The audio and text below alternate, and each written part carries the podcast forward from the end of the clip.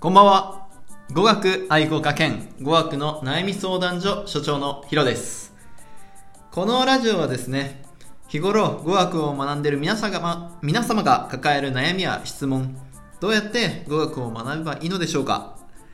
そして、どうやってスピーキング能力、えースピーキング、話をする力を、えー向上すればいいのですかなどの質問がたくさん来てました。そういった声に答えていきたいなと、いろいろどんどん答えていきたいいきたいなと思い始めました。よろしくお願いします。で、今回の、えーテーマなんですけれど、まあ、英語の日記などが全然続かないのですが、どうすれば続けることができますか？まあ、いいことですね。えー日記などって結構、まあ、継続的に毎日つけるものだと思うんですけれど、それに英語の環境を入れていく。すごいいい考えだと思うんですよね。でもこれがなかなか続かない。じゃあどうすればいいかっていうところだと思うんですけど、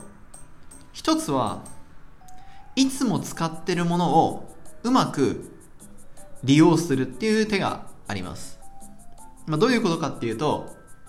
皆さん SNS とかって使ってますか？例えば Twitter でも Facebook でも、えー、インスタでも何でもいいと思うんですけれど、毎日毎日使ってしまうものをうまく使ってみてほしいです。例えば Twitter は、えーな例えば自分のつぶやきたいもの用だったりとか、まあ恋愛用で使ってるとかいろいろあると思うんですけど Gmail とか使って新しい Twitter のアカウントとかを作ってそれで発信するとか、まあ、ちょっとはえっとそれで効率効果的な部分もあると思うんですよねだからうまく自分の使ってるもの自分が、えー常に使ってるものをうまく運用する利用するっていうのを一個考えておいてほしいと思います。でもう一つはあのまあ皆さんがすごく思うんだろうなと思ってるのは投稿したけどその内容が合ってるかどうかがわからないっ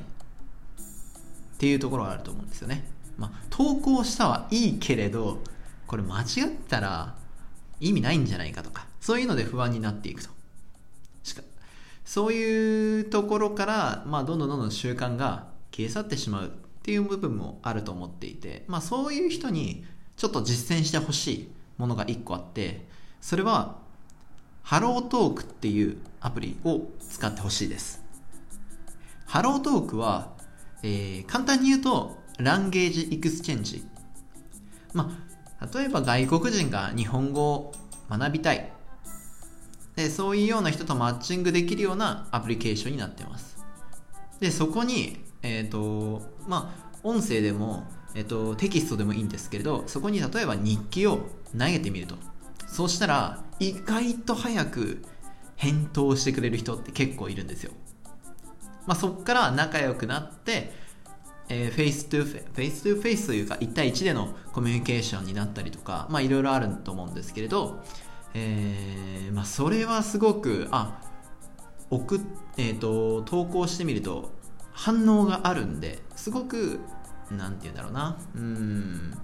効果的なものだとかなり思います。僕自身もずっとやってました。えー日記1日1回1回でいい。朝1回今日の目標とかそれだけでいいと思うんですよ、まあ、それを投稿してみたら返答が来ると。だからそれが現地の人が書いてるから、えー現地の人が直しているっていうものがあるんで安心して、えっと使うことができると。次回から。まあそういったような部分を使ってみてほしいです。となので日記など日記をやろうとか英語で日記を書いてみようってなった時に一つ目は SNS をうまく運用してみる。で、まあ、SNS の方はちょっといろいろ他で使ってるとかあんまり投稿したくないなっていう人はハロートークっていうアプリを使ってみてほしいと思います。で、えー今回のテーマに対してはこれで終わりなんですけど、まあ、次回ですね。えー次回は、のテーマとしては、継続は力なり。という言葉があるように、継続すればどうにかなると考えているんですけれど、それって意味あるんですかね？他いろんな人の声を聞きたいですっていうお答えが、えっ、と、ご質問がありました。継続めちゃめちゃ大事です。でも、次回の、えっ、と、ラジオでは、その継続の仕方に対して、いろいろとお話ししていきたいなと思います。次回のラジオは、えー、継続は力なりです。えー、明日も、えー、一緒に語学学習を楽しんでいきましょう。何かご質問などがあれば、Twitter だったりとかもやってますので、えー、ご相談お待ちしております。それでは、じゃあね